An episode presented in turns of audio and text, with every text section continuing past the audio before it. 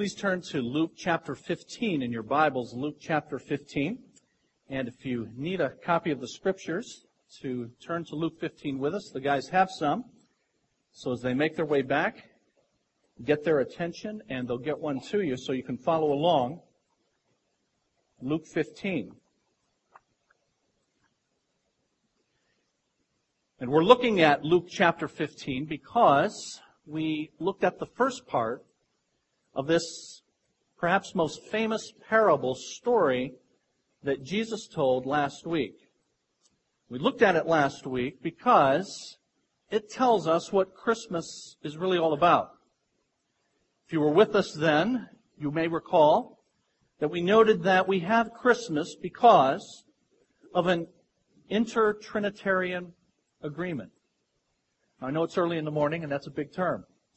But it means an agreement between the members of the Trinity, God the Father, God the Son, and God the Holy Spirit. And the Bible teaches that God the Father, at a point in eternity past, determined to show his love to God the Son by giving him a people for his very own that would be called by his name and bring honor and glory to him. And the Son agreed to the terms of that gift that would include his coming to earth to die for the sins of people, people who hadn't been created as yet. But the Bible tells us that Christ is the Lamb slain from before the foundation of the world. And so the Bible tells us that God, God the Father, God the Son, God the Holy Spirit, all participated in the coming of God the Son to earth as man to complete his mission to die for the sins of a people for his very own. And so Christmas, 2,000 years ago, is about the execution of the implementation of that plan of God in eternity past. And what is that plan? What is that mission? To secure a people for Christ's name. And that's why you find Jesus Christ saying things like, I have come to seek and to save those who were lost. And so God has come on a mission, but it's a mission from God. And that's why in the outline that we provided in your program, that's the title of these two messages. God on a mission from whom? From God. This is part two then of the story of God's mission, seeking to save those who have been lost. And Jesus begins to hone in on the execution of that mission in three parables found in Luke chapter 15. In the first part of Luke 15, he speaks about a lost sheep and a shepherd who has a hundred sheep and one wanders away and the good shepherd will leave the 99 and he will go and find the one who is lost and he will gently bring him back into the fold. Then Jesus speaks secondly of a, a lost coin. A woman who has ten coins, but if she loses one of those, she will go and find it. And when she finds it, there will be great joy, such that she will call her friends together and she will say, celebrate with me because I have found this coin that was lost. Then verse number seven of Luke 15 tells us that there's great joy in heaven when one sinner comes to repentance. Jesus wants to drive this point home that he has come on a mission from God to seek and to save those who are lost. And so he gives a third and most poignant story or parable beginning in verse 11 of Luke chapter 15, the parable of the lost son. And last week we saw the first two acts of that three act drama that goes from verses 11 to verse 32 of Luke 15. And we saw the younger, prodigal, extravagant, reckless son who left his father and went to a far country and spent his inheritance and found himself in great need for the first time in his life. And he came to himself, the Bible tells us, and he came back to the father repentant, asking simply to be a servant in his father's house. In verse 20, the Bible tells us in the second act of this drama that the father did what no one would expect.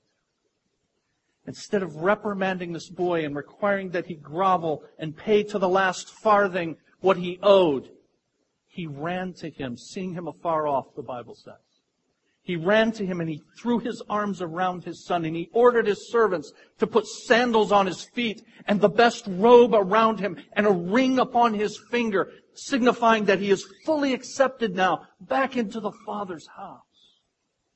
Shows us the love of the Father for all of us who like sheep, the Bible says, have gone astray.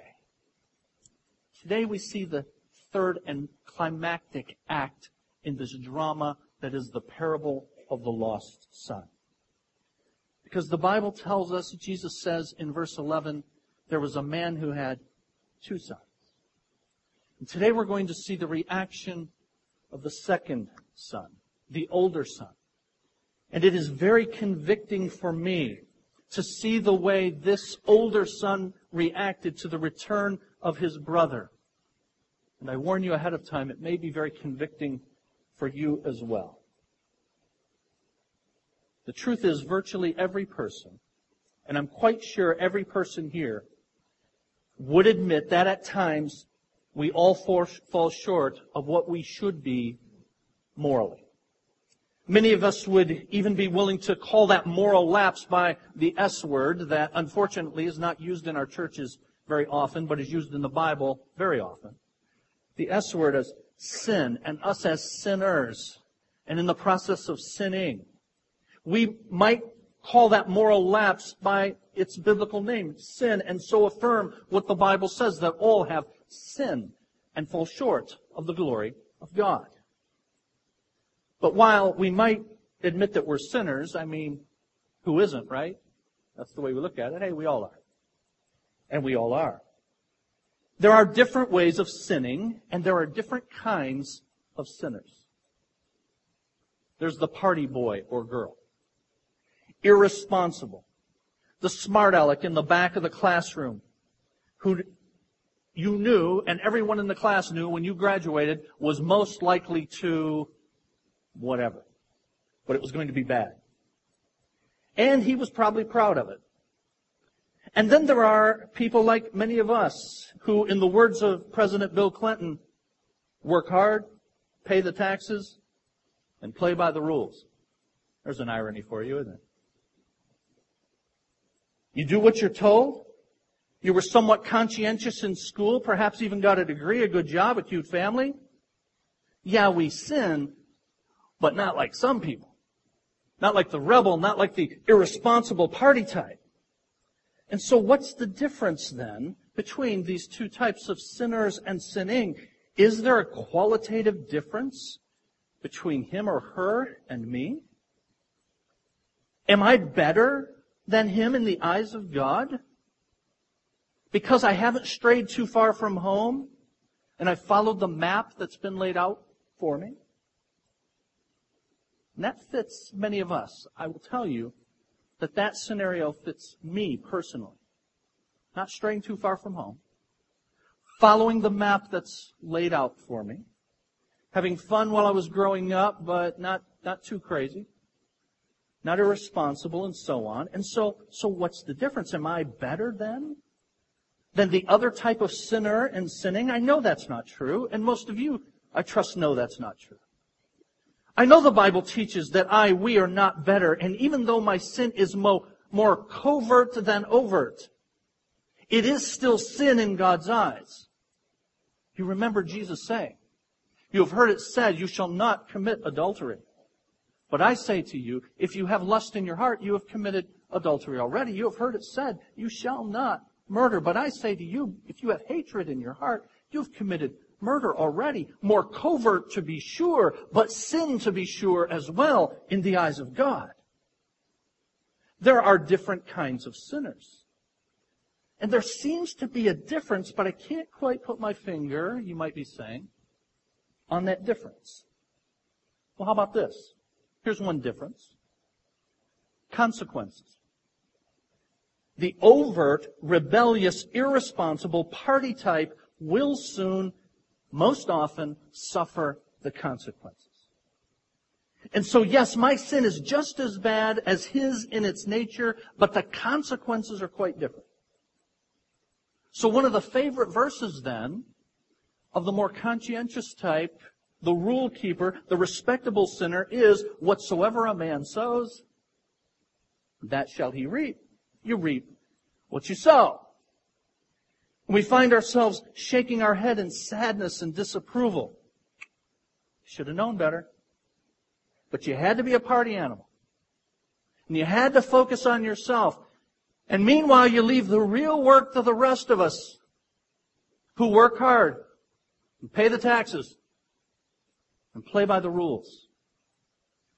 And while it's sad, you know you gotta pay the piper. You made your bed, you're gonna have to lie in it. There's no such thing as a free lunch. Right? That's what goes through our minds. Perhaps we've even, even said as much. There are always consequences, and those of us who fit into the more covert type of sinner, there are always consequences, and thank God for that. Because there's going to be a difference shown in you and the way you've behaved, and me and the way I've behaved. It is true. Sin has a price. There are wages to sin. The Bible teaches that sin is very costly. But what if, friends, the one who sins, hear this, the one who sins doesn't pay the cost? Now what about the whole consequences thing? What if someone else pays the bill for them? And what if, now get this, what if you, the responsible, rule-keeping, degree-owning, respectable citizen, had to pay the cost for somebody else's foolishness? How would you feel about that? Your younger sibling goes off and squanders everything. And you've been home all the while, doing all the stuff, and I've got to pay for what this idiot did? We're all sinners. But we sin in different ways and with presumably and usually different consequences. But not always. You say, what about justice? What about what's fair? What about what giving, about giving me what I deserve and him what he deserves? What about letting me keep what I've earned, my hard earned money? Why should I? And on it goes. Can't you hear yourself thinking it? And if in your heart, friend, you are now crying out for justice, you are going to be able to identify with the third character in Jesus' dramatic story that we began last week. Let's ask the Lord to help us. And then we'll look at what Jesus says about the older brother in the parable of the lost son.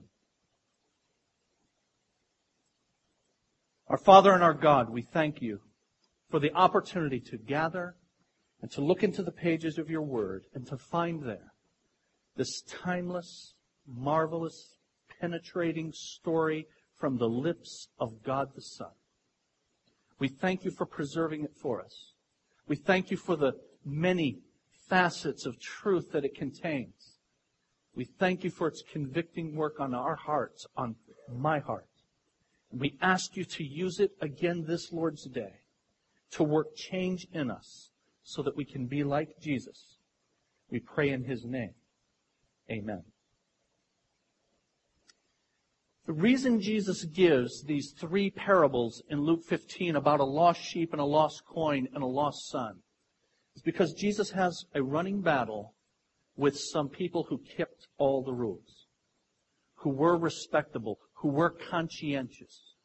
This running battle goes back in the Gospel of Luke to Luke chapter 5 and verse 30. And there Jesus said to them, I have come to call not the righteous, but sinners to repentance.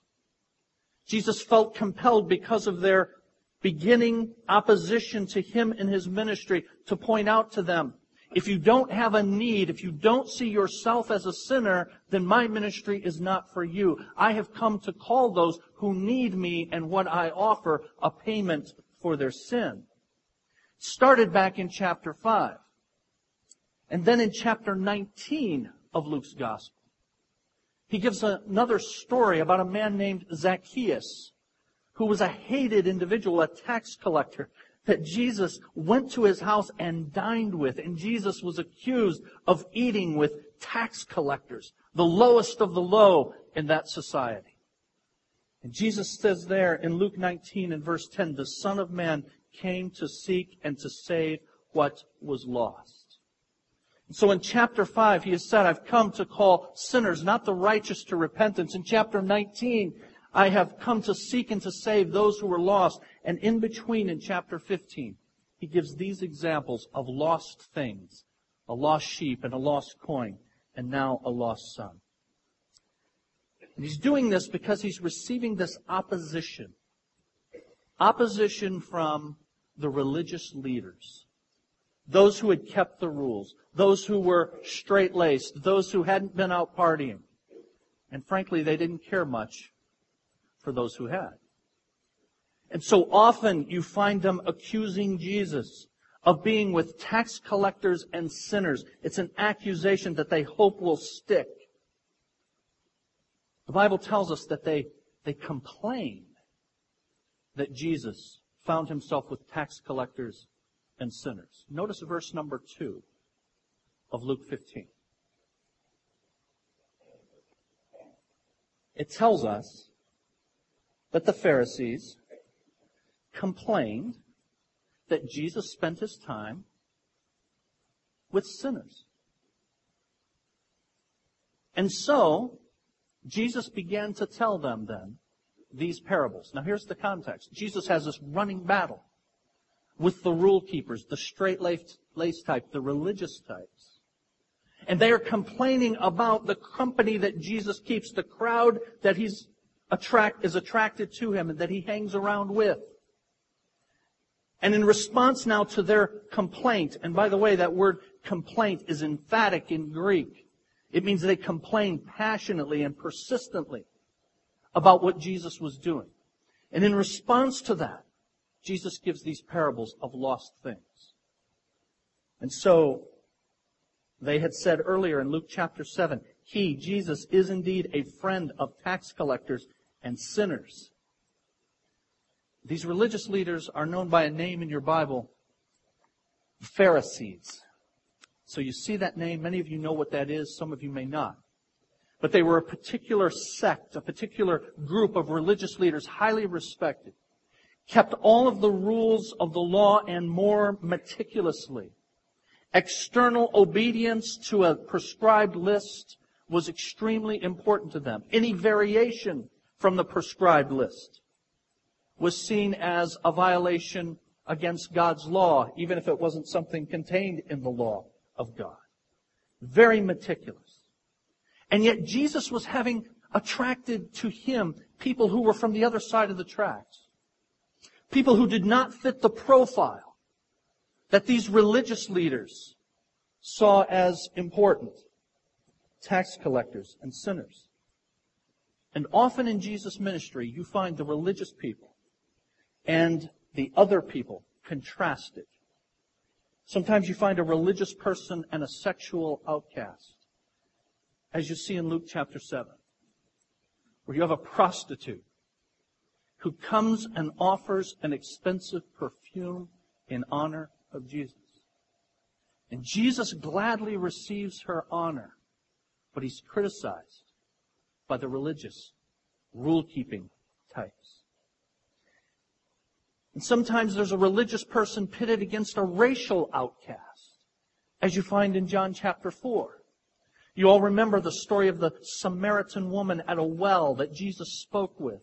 And a Samaritan was despised because they were half-breed Jews. And here Jesus is ministering to this woman, and he's criticized by the religious leaders, the Pharisees, and the scribes. Sometimes Jesus is pitted against the religious leaders as he takes in a political, out, political outcast in Luke 19, like Zacchaeus, this tax collector, considered to be a traitor to the people. He's of the wrong political party. And in all of those, it is always the outcast who connects with Jesus. And the religious leaders focused primarily on what's external, never do. And their complaint is threefold over and over with Jesus. He violates the Sabbath. That is, he doesn't keep the law meticulously like he should. And secondly, he claims too much for himself. Who does he think he is? Making himself God. And he hangs out with lowlifes. And that's the way they would put it. He violates the Sabbath. He claims too much for himself and he hangs out with these kinds of people. Luke 15 is about that third charge, hanging out with the wrong kind of people. Jesus is bringing to a crescendo now his accusation against those religious leaders in this story of the rebellious lost son. In verse 7 and in verse 10, he speaks of rejoicing in heaven. And at the end of this story of the lost son who was virtually dead and now brought back to life, and the party that ensues because of the joy of the father, there's rejoicing in the house of this father. But there's not rejoicing on the part of one individual. And that is this older brother. Jesus says in the next chapter to these religious leaders, represented by this angry older brother, you justify yourselves in the eyes of men, but God knows your hearts. What's highly valued among men is detestable in God's sight. Poignant indeed. And so now try to imagine yourself. And you're one of the Pharisees. You keep all of the rules. And you're listening to this story. In your assessment, practically everything these characters in the story have done up to this point has been permeated with shame. The prodigal son's escapades were scandalous. The father's rush to forgive in your mind is appalling. A huge banquet where all the villagers become participants in this, in this party capped it all off with yet another disgraceful event. It's a celebration of shame in your mind. And along the way, you've been producing gasps and exclamations and gestures every time you felt you needed to make your disapproval known. And so as Jesus tells the story, when the son demanded his inheritance, you frowned deeply and you shook your head. And when the father then gives him what, he's at, what he asks for, you mutter in protest. When the boy quickly squanders all his wealth, as we saw last week, you exclaimed about the shame of it all. When he took a job tending pigs, as Jesus tells in the story, you gasp in horror. And certain aspects of this story have been mystifying to you. You don't quite understand the son's repentance, his decision to come home. But then suddenly you're outraged again because the father forgives him and throws his arms around him. He doesn't make him do anything. And finally, there's this elaborate feast that just leaves you shaking your head. To your way of thinking, the father's determination to celebrate is the most troubling thing of all. It's something you could not possibly have foreseen. You don't like the direction the story is headed at the moment. But nevertheless, the story has drawn you in because its major themes are the things you really care about. Honor and shame, earning approval versus deserving wrath, maintaining a proper appearance contrasted with openly sinning, being rewarded for doing something well as opposed to being scorned for doing wrong. You followed this story with the expectation that those who have acted shamefully will somehow in the end reap the appropriate consequences. In short, you're waiting for one of these characters to do something that's perceived as right. Nobody's done anything right yet. The son has sinned. The father's a cream puff. Doesn't stand up for anything. Nobody's done anything right or honorable, and the older brother is the last best hope you have. Here comes someone now that I can identify with. And you think to yourself, surely at last, this guy is going to get this story right. But notice what the Bible says in verse 25. Meanwhile, the older son was in the field. When he came near the house, he heard music and dancing. And so he called one of the servants and asked him what was going on. Your brother has come, he replied, and your father has killed the fattened calf because he has him back safe and sound. The older brother became angry and refused to go in. So his father went out and pleaded with him. But he answered his father, look, all these years I've been slaving for you and never disobeyed your orders. You never gave me even a young goat so I could celebrate with my friends. But when this son of yours, who has squandered your property with prostitutes, comes home, you kill the fattened calf for him. My son, the father said, you are always with me, and everything I have is yours. But we had to celebrate and be glad. Because this brother of yours was dead and is alive again. He was lost and is found. You're listening as a Pharisee. and Jesus says that. And he ends it there. With your hero left outside the house. Your hero is not the knight in shining armor. As a matter of fact, he's the worst character in this entire story. You thought it was the rebellious son. You thought it was the cream puff permissive father.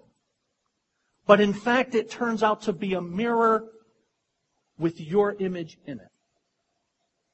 And Jesus drives the point home. Meanwhile, verse 25, the older son was in the field. This shows the wealth of the father. Because other people have heard about this pending party now.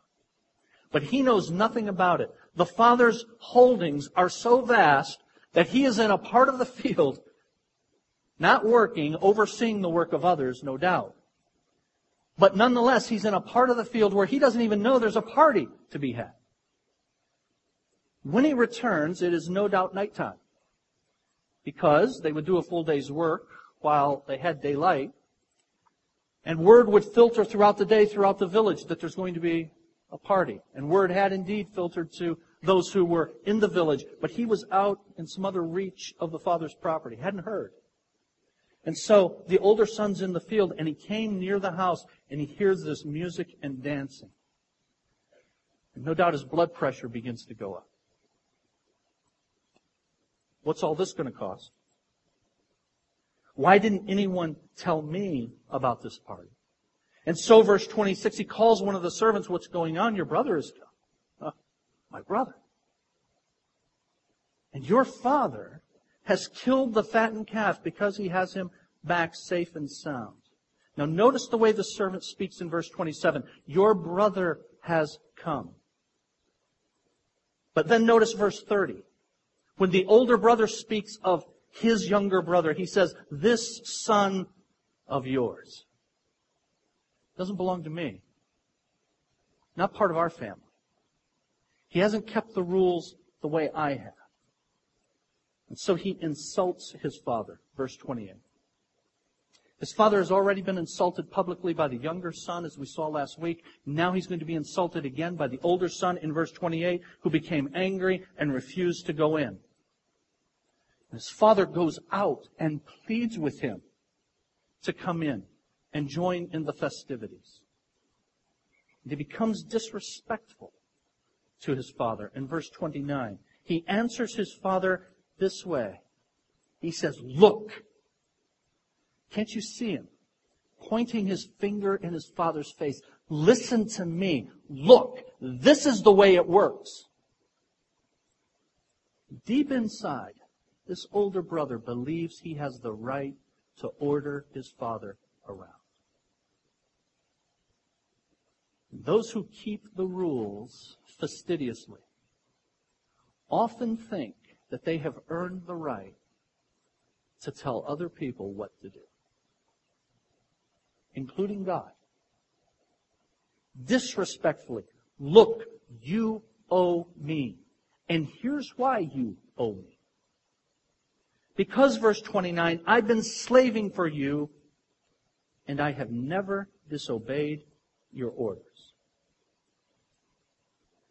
Why is he so angry? He's angry at the cost of this thing. You kill the fattened calf for this guy who's already squandered one third of my property. He was given his third when last we saw him. And now you are bringing him back into the family. Now hear this, which is now going to cost me. Because now, having been fully brought into the family, when the father does die, it'll be divvied up again, but what will be divvied up will be a much smaller pie because he's already squandered his portion. This is costing me. You're asking me to pay the price for him. Who does that? What kind of justice is that? How can that possibly be fair? The younger brother has done nothing to deserve what, what you've given to him. Now, friends, that's the scenario. That's the kind of person that this older brother is, representing the religious leaders who opposed Jesus at every turn because he attracted people from the wrong side of the tracks. What I'd like to do is make some application then of this teaching of Jesus for you and me. People who are in danger of being modern day older brothers if we're not very careful in the way we see ourselves and the way we see others. And so I say in the outline that we provided for you, friends, we need to be aware of religious sin. Now, what do I mean by religious sin? Remember I mentioned earlier that there are two kinds of sinners and two kinds of sin. There is the overt and the covert. Religious sin is covert sin. It's sin that's not so obvious. It's not flagrant. It's not in your face until it's angered. It keeps the rules. Externally it looks right. And so therefore it thinks it is right. Religious sin believes if I do the stuff and I keep the rules meticulously, if I have the right position and I put forth the right effort, then I'll be right with God. But covertly, the heart is the issue. And what we do in our religious observances, if we are not very careful, simply covers over, masks over, teeming sin within our hearts as seen in this older brother. I have, notice verse 29, I have never disobeyed your orders. Maybe that's true externally. Everything that he was told to do, every time he was told to be at church, he was at church. Every time he was told there was a special offering, he gave to it. Maybe he did all of that stuff. But he has disobeyed. As the Bible says, all have sinned and fall short of the glory of God. He simply doesn't realize it. Further, he shows in his contempt for his father that at root he has the same problem that his rebellious younger son had. Namely, he wanted the father's goods more than he wanted the father. He loved the father's stuff more than he loved the father. And so we must beware, friends, of religious sin but we also need to beware of religious sinners. Religious sin is external, covert, think cover. Sin that's covered, but is nevertheless present. It's religious sin, and beware of religious sinners. Because those who fit into this mindset are people who are often joyless and angry and judgmental. And when there should be a celebration, they're on the outside looking in. When we should be singing joyous praise to God, they can't open their mouths in praise to Him because there's such teeming resentment that God would show mercy to people who are unworthy. And so their churches all look the same. and everybody in them looks the same. And everybody talks the same game. Respectable. And if you don't look the part, and you don't talk the part, and you don't have the right pedigree and the right background, then you need to go back to your side of the tracks. You hear me well. This will be till Jesus returns or I die. This will be a place where it is forever safe to be a sinner. And let me tell you, if you don't want a church like that, then you do not want Community Baptist Church. You say, Pastor, that's hard stuff. Listen, Jesus had his hardest, most harsh rhetoric for those who used religion as a cover for their own teeming resentment and sin. And this place will never be that. One of the reasons that I decided to preach on the parable of the prodigal was I felt it fit with Christmas to be sure. But like everything that I choose to preach, I felt our church needed to hear it. I haven't heard a lot, I thank God for that, but I have heard some comments that do not fit what we're about here. And I want to serve you notice that this place embraces anyone who wants to come to Jesus. Anyone who wants to follow Jesus. Anyone who wants to learn of Jesus. No matter where you've been, no matter what you look like, no matter what you know or you don't know, you come to the Savior and we are happy to throw a party, to have a celebration. When you get baptized, we're going to have a celebration. Because it's party time now. Why? Because there's joy in heaven when one sinner repents. And friends, if there's not joy in your heart, then you're not in tune with the God of heaven. So beware of religious sin and religious sinners. And ongoing, thirdly, religious sinning. Friends, I pray that you and I will search our hearts and ask ourselves, do I have this deep seated anger and resentment that I have not gotten what I deserve? And others who haven't kept the rules as well as I have just sort of waltz in and everything's fine. Where do you get off walking in here thinking that you can be a part of this club having not paid your dues the way I have? ongoing religious sinning and anger and a resentment that becomes then a judgmentalism. As you look at others and you say, you reap what you sow, where are the consequences? You should be coming in here on bended knee, groveling for all that you've done. You just want to come in and be named with the saints? Are you kidding me?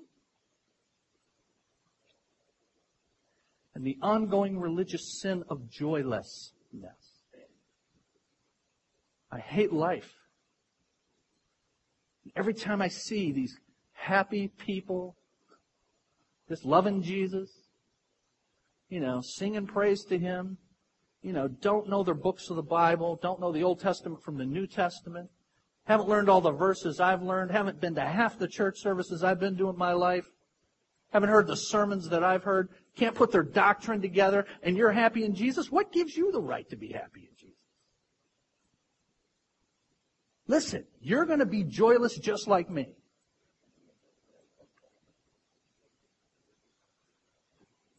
Beware, friends, of ongoing religious sinning. We conclude by making a point that's perhaps not obvious in the parable, but it's there to be sure. Remember that's a younger brother who was lost. It's an older brother who was back at home. And the truth is, a, an older brother who really loved his younger brother would have not been at home. he would have not been in the field. You know where he would have been? He would have been looking for his younger brother. But he's hoping his brother gets what he deserves.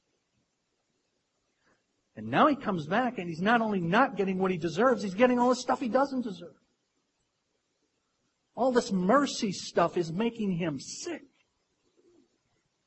Where's judgment when you need it? James chapter 2, James says this, mercy triumphs over judgment. Thanks be to God. Because friends, if mercy did not triumph over judgment, you and I would be dead and in hell. The older brother should have been looking for his younger brother. But thanks be to God, there is a true older brother. And that true older brother is none other than Jesus Christ. Jesus Christ is the one who has come to seek and to save those who are lost. And who is happy to embrace any who will come to him. Any who will come to him. And because he is happy to embrace any who will come to him, we too are happy to embrace and to go and seek, as a matter of fact, those who have not and invite them to come in. I say for you in your take home truth on your outline. Friends, religion cannot make us righteous. Only Jesus can. And so keeping the rules didn't make you better than anybody. Your religion didn't make you better than anybody. The only thing that makes you better off than anybody is that you're related to Jesus Christ and His righteousness has been applied to you and to me. Now how can that happen? We're going to bow. You need to recognize, as I need to recognize, no matter what your particular sin or type of sinning, the truth is you're a sinner. Deep-seated resentment, self-righteous sinning, wanton self-exploration, rebellious sinning, whatever type. You are and I am. But recognize Jesus paid the cost. This older brother was shown that there's a cost that he didn't want to pay. But Jesus paid it all. All to him I owe. He paid the cost. Repent of your sin, of whatever type. And then receive Christ into your life. We're going to pray in just a moment, but let me say, my concern is that if you're self-righteous about your position before God and in your view of others, friends, my greatest concern is that perhaps you have never come to the merciful Savior. You've never really seen yourself as you truly are. You've sat through church service after church service. You know all the right answers. You've never come to the Savior. And so you're resentful, you're hateful, and you're joyless. But He can change that. If you recognize who you truly are, who He is, what He's done for you, and receive Him into your life. We're going to bow and pray. It's not a magical formula. But I invite you to receive Jesus Christ, who waits with open arms to put his robe of righteousness on you, sandals on your feet, and a ring on your finger, and invite you into his family. Let's bow before the Lord.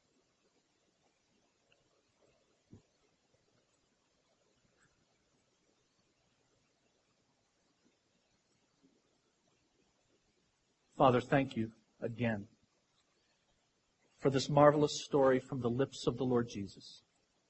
I thank you for the conviction that it represents for my heart. Lord, I am prone to self-righteousness. Oh God, forgive me. Oh Lord, forgive us that we would ever look at anyone, ever look at anyone and say they haven't done enough to deserve your mercy. None of us deserves your mercy not an ounce of your mercy. And yet you have lavished your mercy abundantly upon us. And so, Lord, we are all simply sinners with empty hands when we come before you, no matter our background, no matter what we've done or haven't done. I thank you for your merciful and missionary heart. And I thank you for changing me from the inside out. And I thank you for the conviction of your Holy Spirit and your word when I'm prone to, to turn back to a sinful disposition. Thank you for stories like this that do that very thing. Lord God, I pray right now that you're changing hearts, that you're convicting hearts that perhaps have become stony and cold, like the older brother, like the religious leaders. And I pray that perhaps some are coming to you for the first time. Having been in church their entire lives, they're coming to you for the first time. Or getting right with you for the first time in a long time. Lord, if there are any younger brothers here who are spending their lives in wanton living, find that in the end it is empty. Help them to know that you wait with open arms. That they too sin in a different way and they need the Savior who has died for their sin. Glorify yourself in this, we pray in the name of Jesus. Amen.